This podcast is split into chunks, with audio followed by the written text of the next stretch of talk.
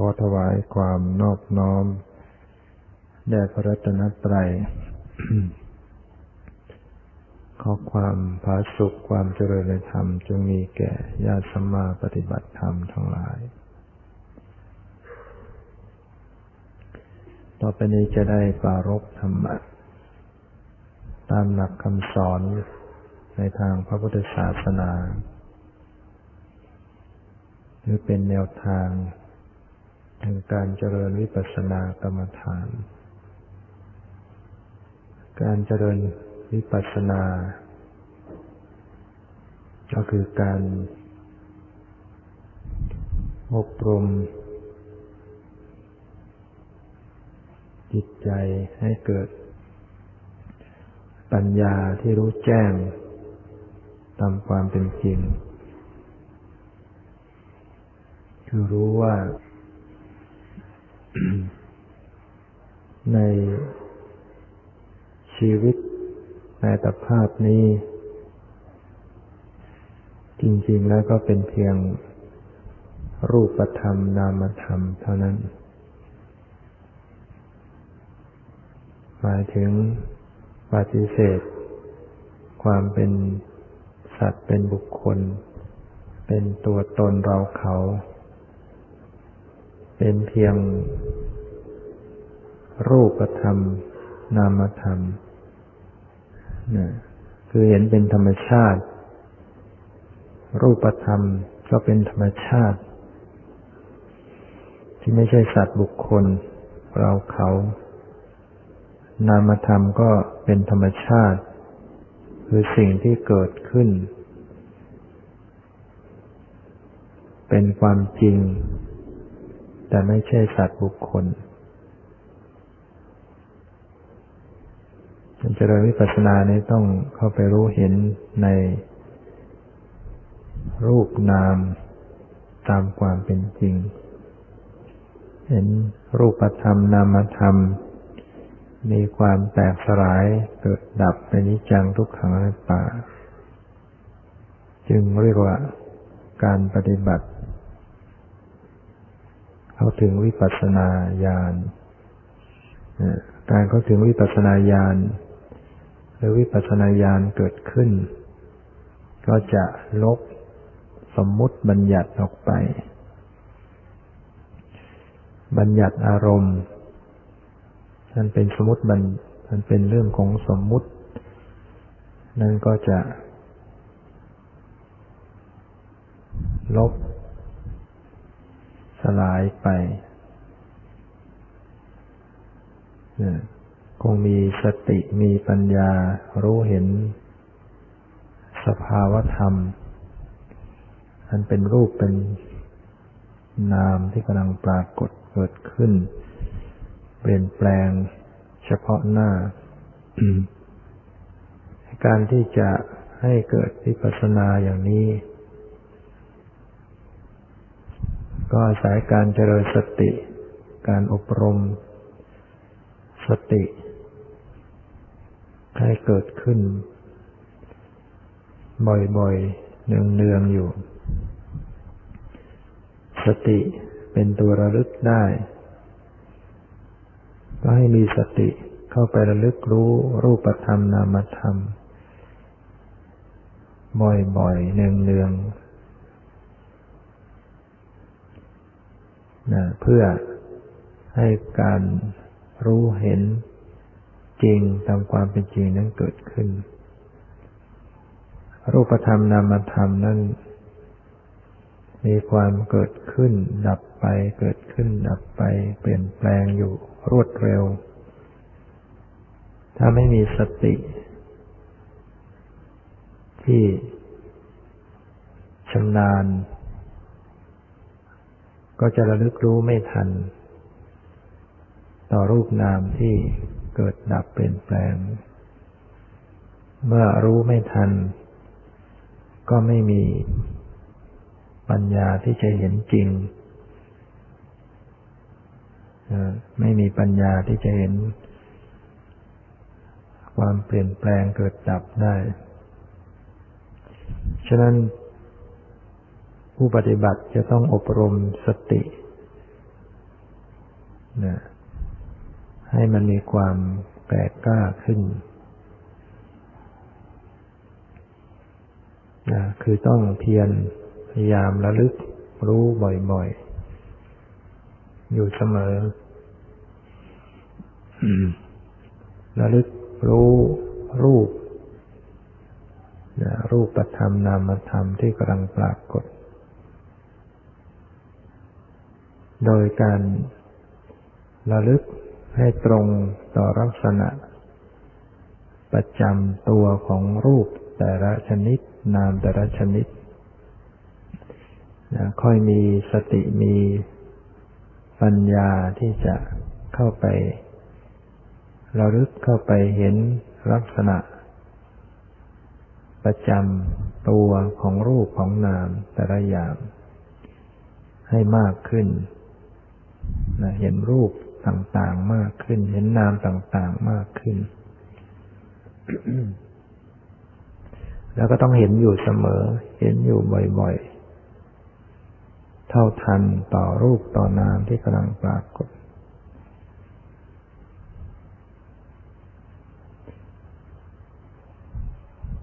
ผู้ปฏิบัติก็จะต้องทำความเข้าใจ ลักษณะของรูปของนาม แต่ละชนิด ว่า รูป นามแต่ละอย่างนั้นมีลักษณะประจำตัวอย่างไร แล้วก็ระลึกให้ตรงต่อลักษณะนั้น ๆ เรียกว่ากำหนดจดสภาสภาวะ และถึงให้ตรงตรงต่อลักษณะของรูปของนามจริง ๆ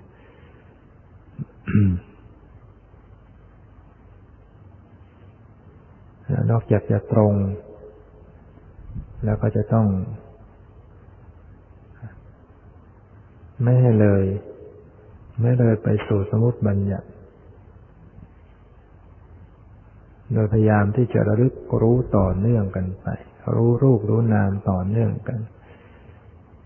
ติดต่อกันก็จะทำให้ไม่ล่วงเลยไปสู่บัญญัติอารมณ์ หรือว่าลดนะลดการรับบัญญัติอารมณ์น้อยลง รูปธรรมก็คือธรรมชาติที่เกิดขึ้นแล้วก็เสื่อมสลายไป เกิดแล้วก็เสื่อมสลายไป เป็นเพียงอารมณ์เท่านั้น ไม่สามารถจะรู้อารมณ์ได้ ได้แต่เป็นอารมณ์คือเป็นสิ่งที่ถูกรู้เท่านั้น รูปไม่สามารถจะรู้อารมณ์ได้ ส่วนนามนั้นรู้อารมณ์ได้นะ นามธรรมการประกอบด้วยจิตเจตสิกนี้ สามารถรู้อารมณ์ได้ ฉะนั้นก็จะเห็นว่า โดยลักษณะส่วนรวมแล้วรูปและนามนี้ต่างกัน รูปไม่สามารถรู้อารมณ์ นามนั้นสามารถรู้อารมณ์ แต่ทั้งรูปทั้งนามนี้ก็เกิดขึ้นแล้วก็ เสื่อมไปดับไปจะเรียกว่ารูปนั้น ก็มีหลายชนิด หลายประเภท ซึ่งแต่ละรูปก็จะมีลักษณะประจำตัวไม่เหมือนกันเรียกว่าวิเศษณลักษณะ ลักษณะประจำของแต่ละรูปนั้นแตกต่างกันออกไป ถึงแม้ว่าจะมีลักษณะโดยส่วนรวมก็คือ เสื่อมสลายไปไม่สามารถรู้อารมณ์ แต่ว่าลักษณะประจำตัวของมันของแต่ละรูป จะไม่เหมือนกัน ลักษณะของนาม แต่ละนามก็ไม่เหมือนกันนะเรียกว่าวิเศษณลักษณะ ลักษณะประจำตัวลักษณะโดยเฉพาะของนามแต่ละชนิดนั้น จะแตกต่างกัน อันนี้แหละที่ผู้ปฏิบัตินั้นจะต้องเจริญสติเข้าไประลึกให้ตรงนะตรงต่อลักษณะของรูปแต่ละชนิดของนามแต่ละชนิด เฉพาะที่กำลังปรากฏ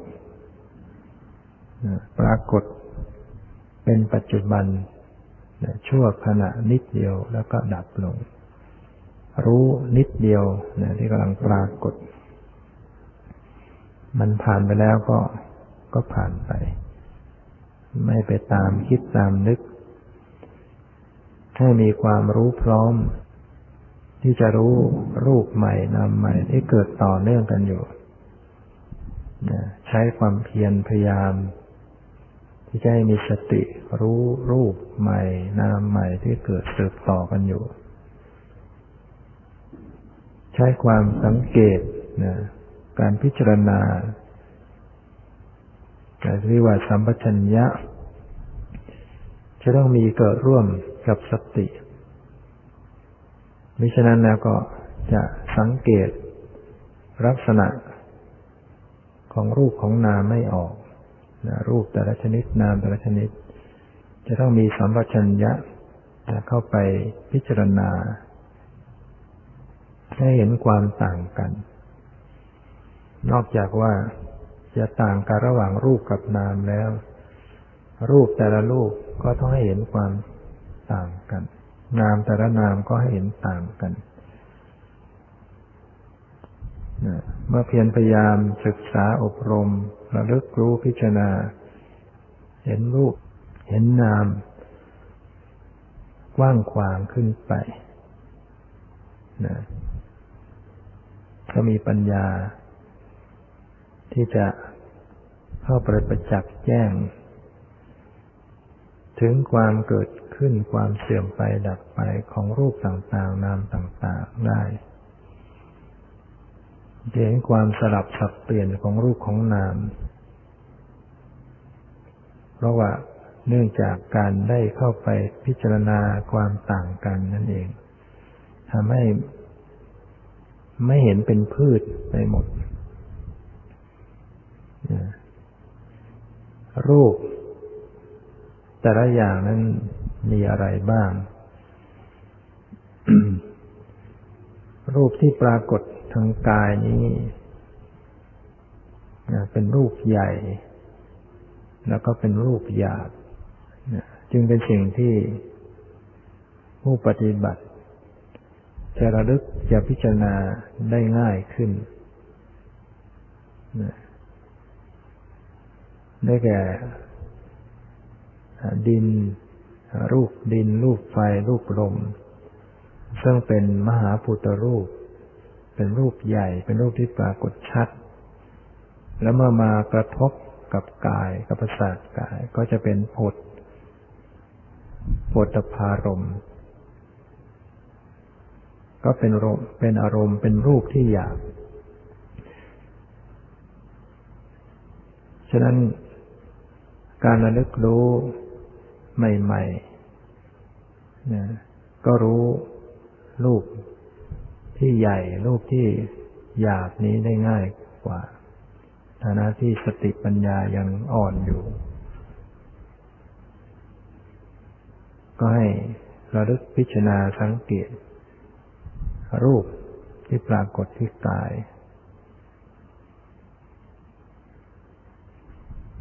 รูปดินก็จะมีลักษณะแข็งแข็ง หรือว่าแข็งน้อย ก็คืออ่อนนั่นเอง รูปไฟก็จะมีลักษณะเป็นความร้อน หรือร้อนน้อยเรียกว่าเย็น รูปลมก็จะมีลักษณะเคร่งตึง หรือตึงน้อยก็เรียกว่าหย่อน รูปสามรูปนี้จะมีลักษณะไม่เหมือนกันนั้นผู้ปฏิบัตินั้นก็จะต้อง อย่างรู้ลักษณะของรูปที่แตกต่างกันเรียกว่าวิเศษณะรักษณะให้เห็นว่าความแข็งแข็งก็อย่างหนึ่ง ความร้อนก็อย่างหนึ่ง ความตึงก็อย่างหนึ่ง หรือความหย่อน ความ เย็น ความอ่อน มีลักษณะที่แตกต่างกัน ก็ระลึกไป ตรงที่กำลังปรากฏอยู่ อย่างเย็นกระทบกายประสาทส่วนที่แขนก็รู้ตรงนั้น ตึงปรากฏที่ทรวงอกก็รู้ที่ทรวงอก ที่หน้าท้องก็รู้ที่หน้าท้อง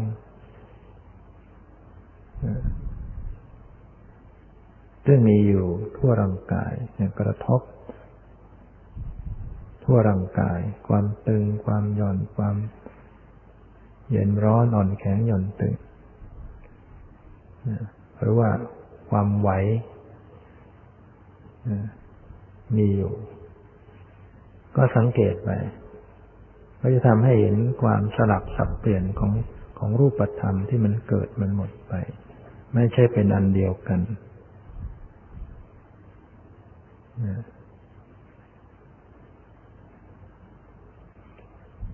นอกจากนี้ก็ระลึกถึงนามธรรม นามธรรมแต่ละชนิด นามธรรม ที่ปรากฏทางตาก็อย่างหนึ่ง คือสภาพเห็น นามธรรมปรากฏทางหูก็อย่างหนึ่ง เป็นลักษณะสภาพได้ยิน ทางจมูก รู้กลิ่นทางลิ้นรู้รสทางกายก็รู้สึกรู้สึกเย็นร้อน รู้สึกอ่อนแข็งรู้สึกหย่อนตึง ให้เห็นว่านามธรรม เหล่านี้ก็มีลักษณะแตกต่างกัน เห็นก็ต่างจากได้ยิน ได้ยินก็ต่างจาก รู้สึกเย็นร้อน เพราะว่านามธรรมที่เป็นไปทางมโนทวารที่มีสภาพการคิดการนึก ความคิดก็ต่างจากการเห็นการได้ยิน การนึกเนี่ยก็ต่างจากการรู้สึกเย็นรู้สึกร้อน เห็นความต่างกันระหว่างนามต่อนาม หรือว่านามกับรูป สภาพคิดนึกก็ต่างจากลักษณะเย็น การคิดต่างจากการร้อน รู้สึกร้อนจะเรียกว่า เจริญสติปัญญาให้ ให้รู้กว้างขวางไปในรูปในนามต่างๆ จึงจะเป็นเหตุเป็นปัจจัยในการที่จะทำลาย ความเป็นกลุ่มเป็นก้อน ความเป็นตัวตนถ้ามันเห็นเป็นอย่างเดียวกันหมด มันก็ทำให้มีสมมติบัญญัติเข้ามา เป็นพืชเป็นแผ่นเป็นสันฐาน ความเป็นตัวตน ก็เข้ามาครอบงำอุปาทานก็ยึดเอาไว้ได้ฉะนั้นเมื่อสติปัญญากำหนดรูปต่างๆ นามต่างๆ ก็ต้องกระจายคณะสัญญาออกไป เห็นย่อยลงไปในจุดต่างๆ ความเป็นสันฐานรูปร่างก็จะสลายไปถ้ามีสติสัมผัสตรงลักษณะ มันก็จะรับรู้ในส่วนจุดย่อยๆ ทั้งหมดในกายเพราะว่านามธรรม ทางมโนทวารทางใจนี่ก็ ก็มีมากมาย มีลักษณะต่างๆกันออกไป เช่น นามธรรมที่เป็นไปในความโลภก็อย่างหนึ่ง เป็นไปในความโกรธก็อย่างหนึ่ง เป็นไปในความหลงก็อย่างหนึ่ง ลักษณะของโลภกับโกรธแตกต่างกัน โกรธกับหลงก็แตกต่างกันเรานามธรรมที่เป็นไปในความหวงแหน เป็นไปในความริษยา เป็นไปในการถือตัว นามธรรมที่มีความท้อถอย นามธรรมที่สงสัย นามธรรมที่ฟุ้ง นามธรรมที่รำคาญใจ นามธรรมที่ยึดผิดเห็นผิด นามธรรมที่ไม่ละอายต่อบาปไม่เกรงกลัวต่อบาปนี่ก็จะเห็นว่ามีนามธรรมมากมายหลายชนิด ที่แตกต่างกัน แต่ละอันแต่ละชนิดแต่ละประเภทนั้น คนละอย่างคนละอันกัน เกิดขึ้นสลับสับเปลี่ยนกัน หรือว่าในนามธรรมชนิดเดียวกัน อาจจะเกิดต่อต่อต่อต่อกันซ้ำๆแต่มันก็ยังคนละอันกันบางทีมันก็มีโลภะโลภะโลภะโลภะอยู่อย่างนั้นนะแต่มันก็ คนละอันกัน หรือว่านามธรรม ที่เป็นฝ่ายกุศลเกิดขึ้น เป็นนามธรรมที่มีความศรัทธา มีความละอายต่อบาป มีความเกรงกลัวต่อบาป แม้แต่สติ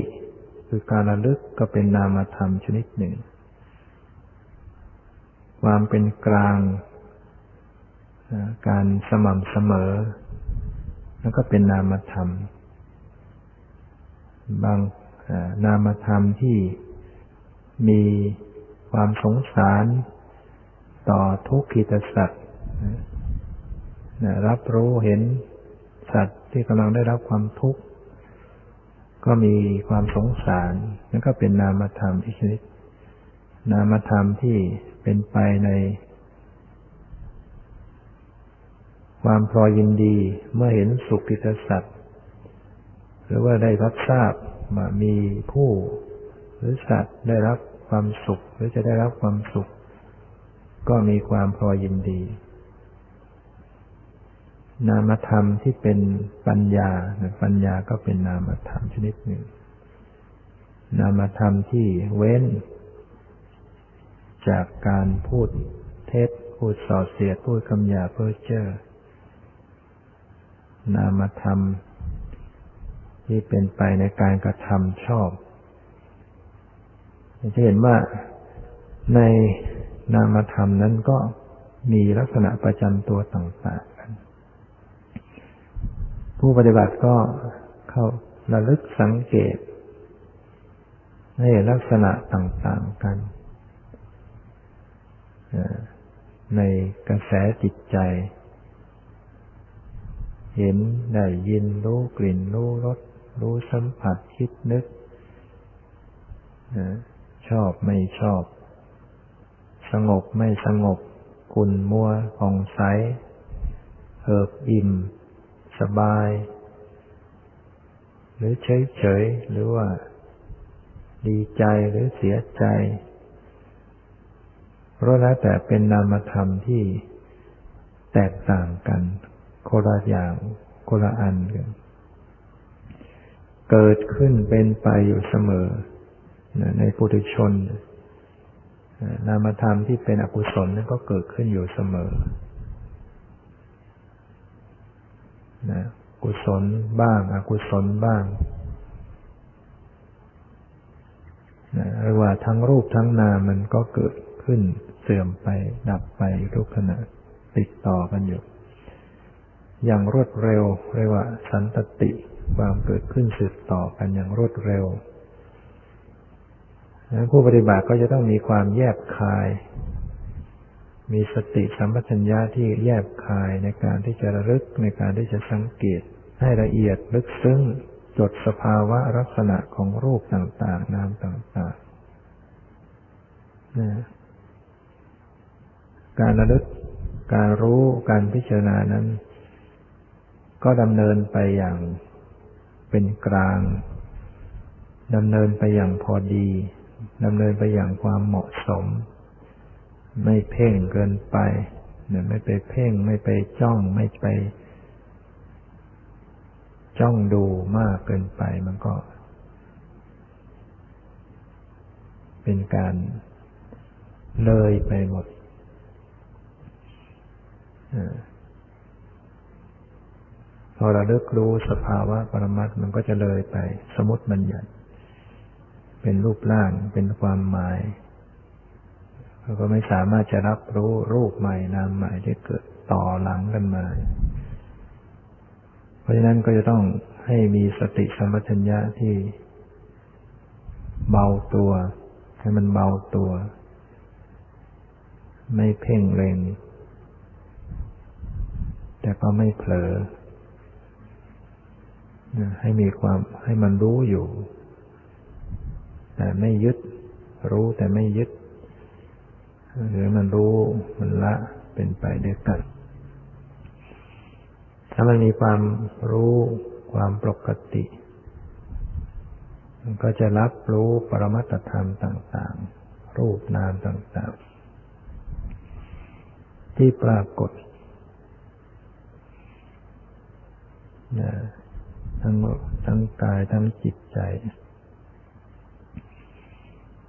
มากมายนะจนเมื่อได้รับรู้ใหม่ๆก็เหมือนกับว่า จับไม่ทันเลยนะมันไวนะรูปนามมันเกิดจากไวระลึกรู้ ไม่ทันต่อที่มันเกิดมากมาย ก็อย่าไป ก็อย่าเป็นเน้นในลักษณะที่พยายามที่จะจับถ้าพยายามที่จะไปจับเนี่ยมัน มันก็เกิน เกินความพอดี ให้วางเป็นกลางดังที่กล่าวแล้ว รับรู้รูปนามที่มันปรากฏผ่านไปผ่านไปดังที่มันไม่ไม่ไม่ชัดเจนนั่นแหละอาจจะรับความทางกายก็เหมือนกับเป็นสะเทือนสะเทือนเป็นคลื่นคลื่นไม่ชัดดูว่ามันมากมายทางจิตใจก็เหมือนกัน ก็อย่าไป อย่าไปพะวงนะ ถ้ามันรู้ผ่านไปผ่านไปผ่านไป ก็จะมีรูปนามผ่านมาให้รู้ใหม่ใหม่ใหม่ความมั่นทำให้มีสมาธิเกิดร่วม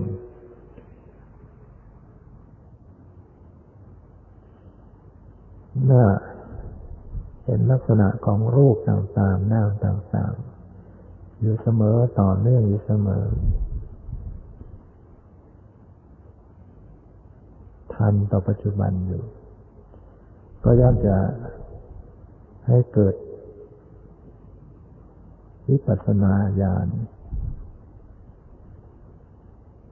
เห็นความเกิดดับ เฉพาะหน้า ชัดเจนขึ้น เป็นบางช่วงแล้วก็จะเกิดความรู้สึกต่อรูปนามที่เกิดดับนั้น ว่ามันไม่เที่ยง ว่ามันเป็นทุกข์ ว่ามันเป็นอนัตตา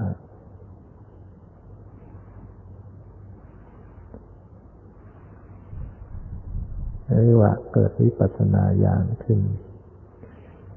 แต่ปัญญารู้เห็นรูปประธรรมนามธรรมตามความเป็นจริง รูปนามมันเกิดดับเปลี่ยนแปลง แสดงลักษณะความไม่เที่ยงเป็นทุกข์เป็นอนัตตา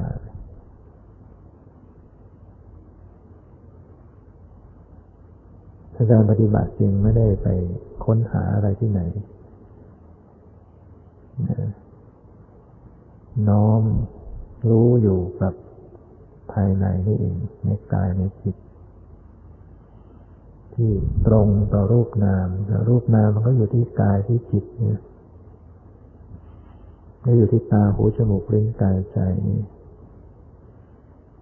รูปนามนี่ไม่ใช่รูปร่างสันฐาน รูปนามนี้ไม่ใช่ความหมาย รูปนามนี้ไม่ใช่ชื่อ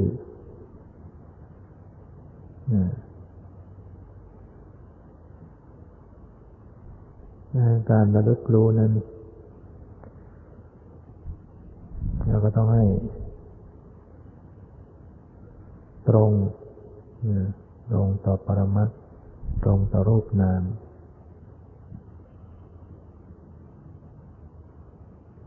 นี่ก็ต้องอาศัยความภาคเพียรไป ไม่สามารถจะนั่งระลึกรู้อยู่ได้ ก็ต้องเปลี่ยนอิริยาบถไป ไประลึกรู้ในในการเดิน ในการยืนเนี่ยเพราะว่ามาอยู่ในอริยาบทเดียวมันปวดมันเมื่อยมันทุกขเวทนาจำเป็นต้องยืนเดิน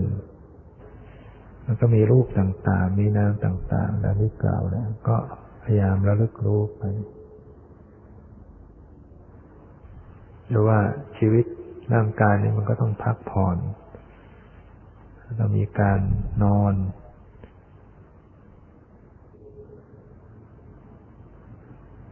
เป็นไปอย่างนั้น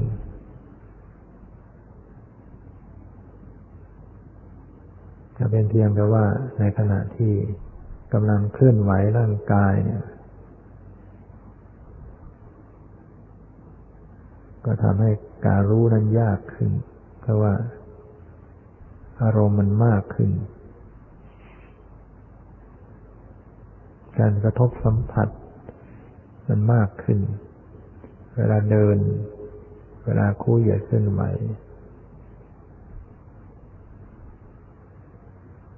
แล้วก็จิตใจมันก็แล่นไปด้วย แล่นไปในสมุติบัญญัติแล้วเราเมื่อมีการทำการงานอยู่ ในการเคลื่อนไหวอยู่ มันก็จะต้องเล่นไปในสมุติบัญญัติมิฉะนั้นมันก็ทำอะไรไม่ได้ไม่ถูก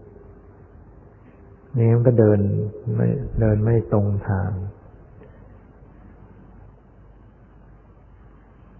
การจะรู้ว่าไปห้องน้ำตรงไหน จะไปทำอะไรอย่างนั้นอย่างนี้ เป็นเรื่องที่ต้องนึกไปในสมมติบัญญัติทั้งนั้น เรื่องสมมติบัญญัติ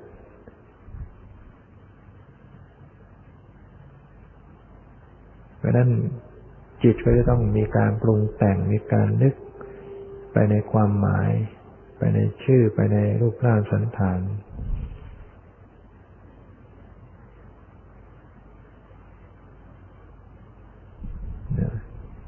จิตใจจะต้องกวัดแกว่งรับอารมณ์มากมากขึ้นต่าง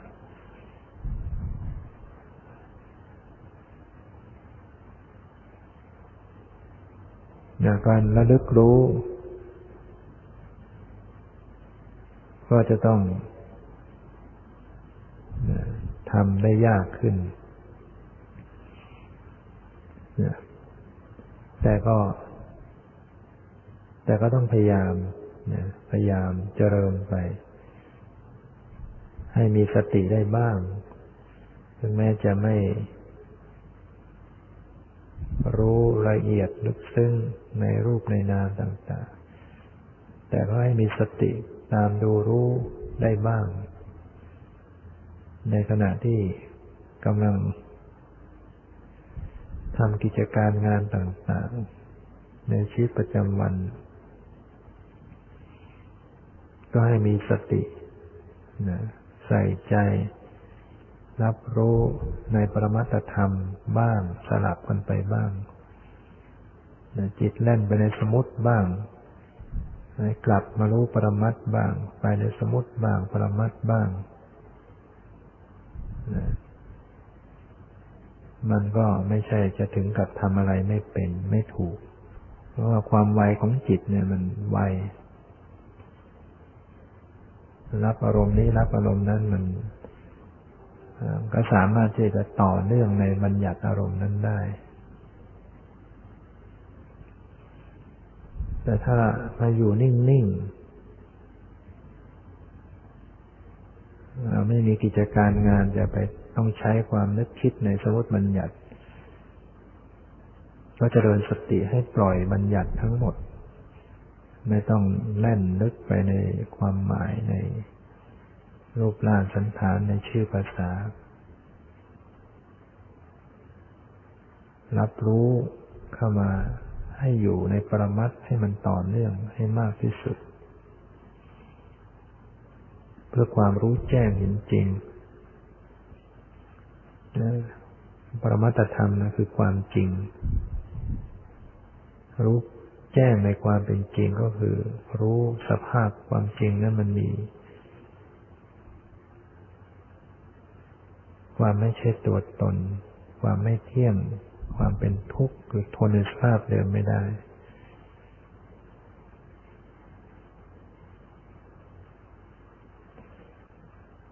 ฉะนั้นในการ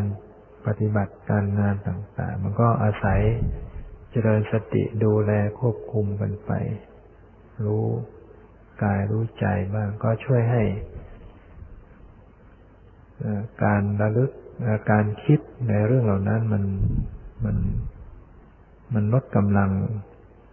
ในการเคร่งเครียดถ้าว่าเราไม่ไม่มีสติ เนี่ย เวลามันคิดอะไรเนี่ย การคิดในสมมติบัญญัติมาก ๆ เนี่ย มันจะต้อง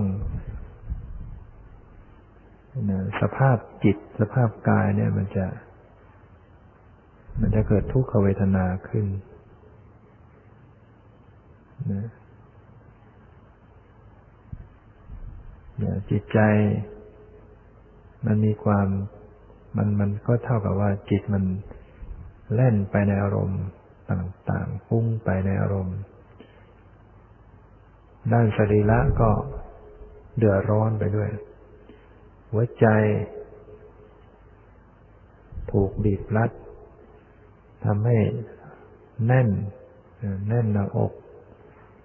ทำให้ปวดให้แน่น หายใจไม่สะดวก สมองเคร่งเครียด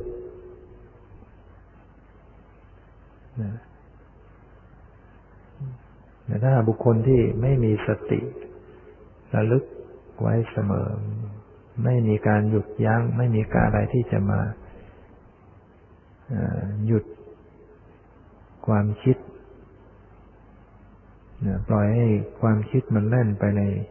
สมุติบัญญัติ จริงอยู่กับการที่เราจะทำการงานอะไร ยิ่งเป็นเรื่องของการวางแผน คิดในสิ่งที่ยังมาไม่ถึง จะต้อง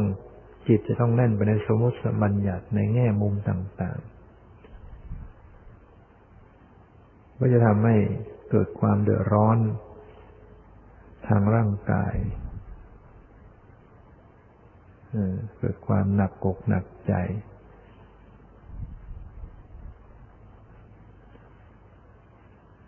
แต่ถ้ามีสติรู้เท่าทันมันก็จะช่วยปรับผ่อนผ่อนปลน ให้คลายจากความทุกข์เหล่านั้น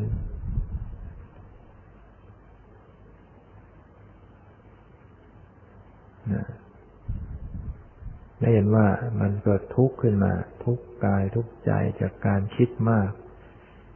ถึงจุดนั้นจริงๆก็ต้องหยุดคิดนะต้องปล่อยวางทำสติน้องเข้ารู้ในปรมัตถธรรม รู้ปรมัตรู้ปนะก็ลดกำลังความหนัก หนักอกหนักใจ เบาลงได้ผ่อนปลน เป็นชนิดก็ช่วยให้รักษา อวัยวะร่างกายนั้น ไม่ให้เสียหาย ถ้าปล่อยให้มันถูกบีบรัดมาก ๆ บ่อย ๆ เนืองๆ มันก็จะเกิดโรคอะไรต่าง ๆ เข้ามาจากระบบการทำงานที่เสียไปพิการไป โรคหัวใจเส้นเลือดติดตันบ้าง อะไรทำนองนี้เพราะมันบีบรัด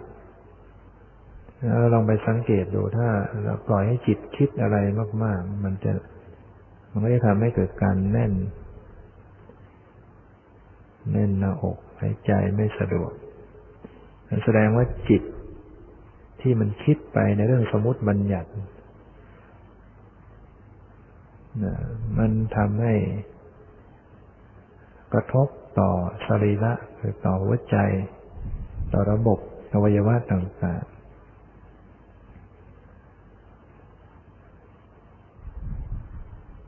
แต่ถ้าหากว่ามีสติอยู่กับปรมัตเนี่ย ก็ทำให้เกิดความเบาเบาอกเบาใจ จึงจำเป็นที่ว่าในชีวิตประจำวันนั้นจะต้องเจริญสติไว้เสมอให้มีสติขั้นไปด้วยในการคิดในการนึก ในการเคลื่อนไหวร่างกาย เพื่อให้การคิดนึกนั้นมัน มันพอสมควร ให้มันรู้จักปรับผ่อน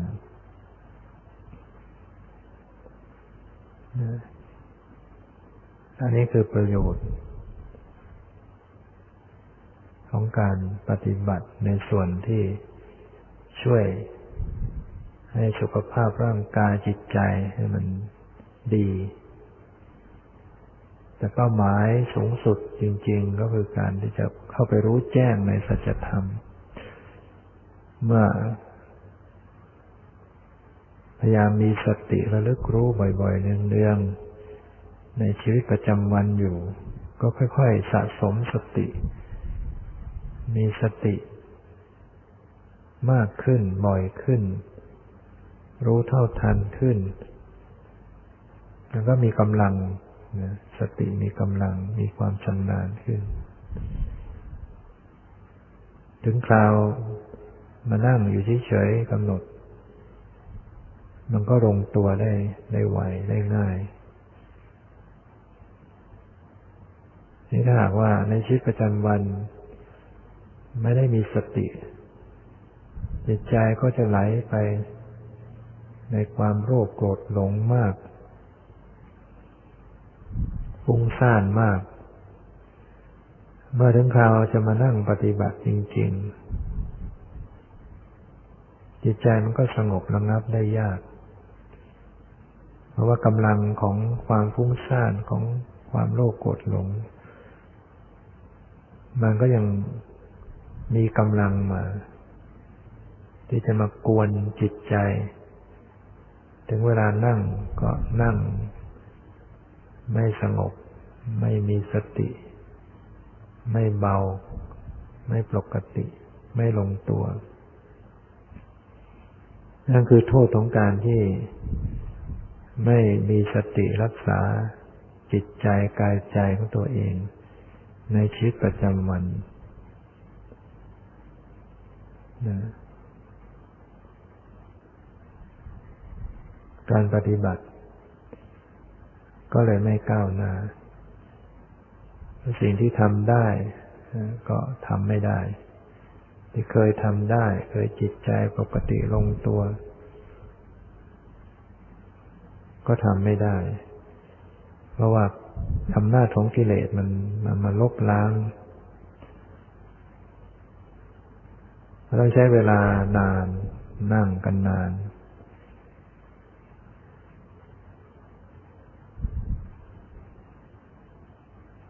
นี่บุคคลนั้นมันก็ไม่สามารถจะมาอยู่กับการปฏิบัติได้ตลอด หมายถึงว่าที่จะมาต้อง ไม่ทำอะไรเลย เก็บตัวเองปฏิบัติอย่างเดียว มันก็ไม่ได้เสมอไป ชีวิตของเราก็ต้องมีการงาน ที่จะต้องจัดต้องทำตามหน้าที่เพื่อประโยชน์ ของสังคมของหมู่คณะ ก็ต้องทำไปตามเหตุการณ์เหตุปัจจัย ก็จำเป็นต้องเอาเวลานั้นเนี่ยทำสติทำกรรมฐานเจริญภาวนาไป แล้วก็แต่ไม่แน่ว่า บางท่านก็จะสามารถรู้แจ้งในขณะกำลังทำการงานนั้นก็ได้ คือมีสิทธิ์มีสิทธิ์จะจะเป็นไปได้ แต่ว่าเปอร์เซ็นต์นั้นมันมันน้อยลงเท่านั้นแหละ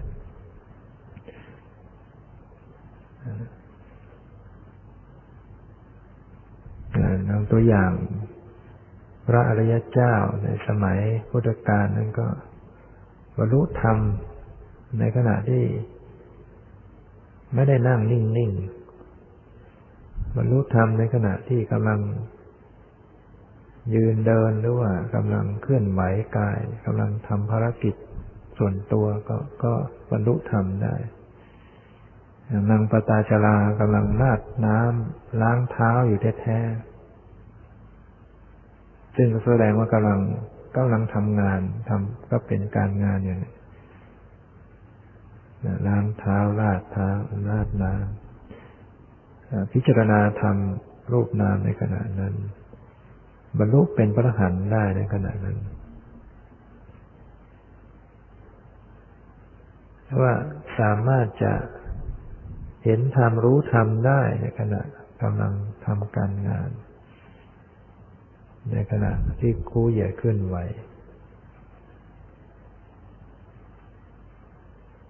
แต่มันก็คงจะยากกว่า ในขณะที่จิตต้องแน่นไปในสมุติบัญญัติ ก็เป็นการเจริญสติได้ยากขึ้น แต่ก็มีโอกาสที่จะทำได้ ฉะนั้นบุคคลก็ต้องทำทั้งสองเวลา เวลาอยู่คนเดียว เวลาสงบ เวลานิ่ง ก็ท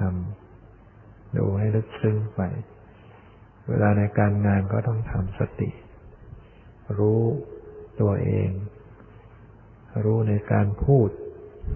เวลาพูดรู้การเคลื่อนไหววาจารู้การตกแต่งคำพูดในจิต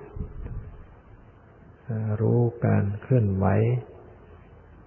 ส่วนสรีระอื่น ๆ ก็เหมือนกัน ก็มีอยู่ เวลาฟังก็รู้สึกตัวในการฟัง รับรู้กายใจ ความรู้สึก ในกายในจิต เวลาจะลุก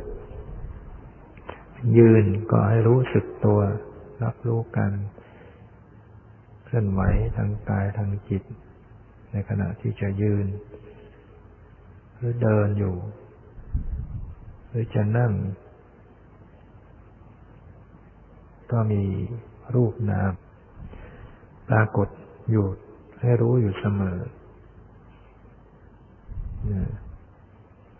การปฏิบัติก็ก็มีเรื่องทำกันอยู่อย่างนี้ทำกันอยู่ระลึกรู้แล้วระลึกแล้วระลึกอีกกันอยู่อย่างนี้เรียกว่าต้องมีความเพียร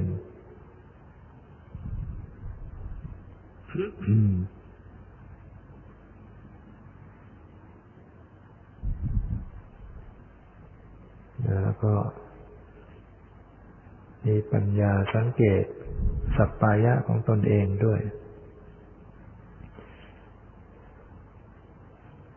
ว่าขณะไหนเวลาใดที่เหตุการณ์อย่างไร อยู่อย่างไร ยืนเดินอย่างไรมัน รู้สึกว่ามันมีสติได้ดี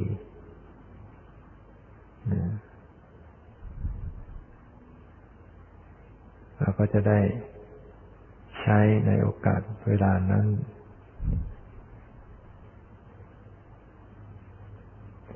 บางคนเวลา สนทนา เรื่องกรรมฐานเรื่องสติ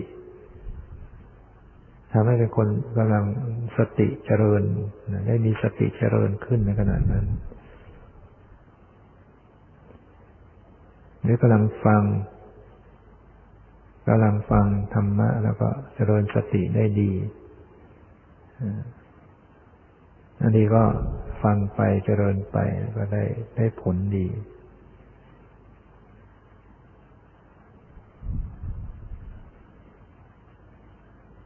ฉะนั้นเราต้องอาศัยการมีสิ่งเพื่อกูล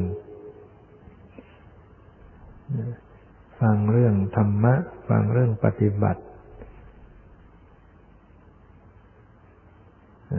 ได้ฟังเรื่องการปฏิบัติ ก็ทำให้ได้สติขึ้นทำให้เจริญสติขึ้น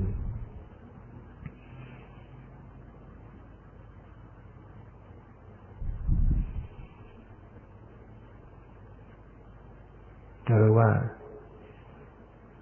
บางครั้ง เวลาไหนอย่างไรที่มันรู้สึก การเจริญสติมันได้ดีเช่นเอาเกิด เวลามันทานข้าวไปใหม่ๆหรือว่าเวลาที่ไม่ได้พัก จะสังเกตว่านั่งแล้วก็จะง่วง จะซึมจะไม่โปร่งก็แสดงว่า สรีระร่างกายมันต้องการพักผ่อน เมื่อได้ไปพัก สักครู่หนึ่ง เมื่อมาปฏิบัติรู้สึกว่ามันโปร่งไม่ง่วง นั่นก็แสดงว่าสัปปายะของตนเองภาวะจะต้องเป็นอย่างนั้นบางคนนั้น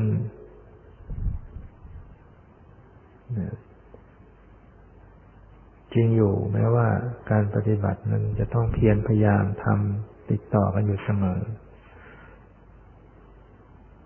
แต่บางทีสภาพร่างกายนั้น ซึ่งมันเป็นนกลไกของจิตรามลำพังจิตอย่างเดียวก็ทำอะไรไม่ได้ เราต้องอาศัยสื่อสมองประสาทสมองต่างๆ ที่จะช่วย สมองนั้นไม่ได้รับการพัก มันล้านะมันก็ทำอะไรไม่ไม่ไหวทำงานไม่ได้เต็มที่ มันก็ไม่โปร่ง เมื่อไม่มีจิตใจร่างกายสมองถ้ามันไม่โปร่งแล้วก็ การปฏิบัติธรรมมันก็จะเห็นธรรมะไม่ได้ มันก็มัวไปงั้นมัวมัวซึมซึม การปฏิบัตินั้นจะต้องจะต้องไม่มีการง่วง สมองจะต้องโปร่ง จะต้องทำลายความง่วงให้ได้อย่านั่งไปหลับไปสับประงกไป อย่างนั้นไม่ไม่ได้ผลอะไร ต้องรู้ตัวว่า รู้ตัวให้ได้ว่ามีการสับประงกก็ต้องแก้ไขเปลี่ยนอิริยาบถไป ไปยืนไปเดินเดินไปเดินมา มันก็ยังง่วงแล้วก็ ต้องทำให้มันหายง่วงไม่ได้ มองอะไรก็มองธรรมดา มองธรรมชาติมองรอบๆตัว คือบางคนนั้นเวลาไม่ปฏิบัติไม่ง่วงแต่พอปฏิบัติแล้วง่วงนั่นไม่ไม่ไม่เกี่ยวกับเรื่องสรีระไม่ได้เกี่ยวกับเรื่องร่างกายมันต้องการพักผ่อนเป็นเรื่องของกิเลสตัวเองพอจะให้ทำกรรมฐานมันเกียดค้านมันท้อถอย มันก็ง่วง อย่างนี้ก็ต้องเอาชนะใช้การาวิธีที่จะแก้ไข แต่ถ้ามันเป็นโดยปกติของมัน เวลากลางวัน ถ้าไม่ได้พักสักนิดหนึ่ง สมองจะจะเบลอ จะมึน จะซึม นี้เราก็ต้องควรพักนะต้องพักสมองเพราะว่าสมองแต่ละคนนั้นบางคนนั้น สุขภาพแตกต่างกัน แต่ก็ไม่ใช่เพลิดเพลิน เป็นเหยื่อของกิเลสนะเข้าไปติดตกติดใจในการหลับไหล แล้วพักเพื่อพักเพื่อต้องการให้สมองมันได้พัก สักพักหนึ่งก็พอเพียงปฏิบัติไม่ง่วง มันก็จะทำให้รู้เห็นธรรมะได้ดีขึ้น นี่ก็ต้องเป็นเรียกว่าสิ่งเหล่านี้ก็เป็นส่วนประกอบต้องมีความฉลาด มีปัญญาเฉพาะตนเอง ที่จะรู้จักพิจารณาตนเองอะไรควรไม่ควรอย่างไร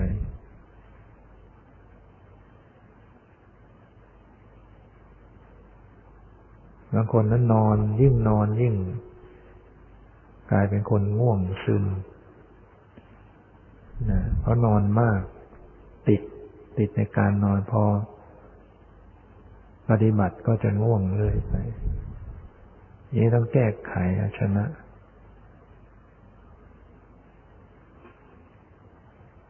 ยิ่งทานอาหารไปใหม่ๆ ต้องรู้ว่า จะเป็นส่วนหนึ่งที่จะทำให้ง่วงง่าย เพราะว่าอาหารมัน กำลังย่อยกันอยู่กำลังย่อยอาหาร เลือดไปเลี้ยงสมองน้อยลงก็จำเป็นต้องช่วยย่อยเดินจงกรมเคลื่อนไหวอิริยาบถ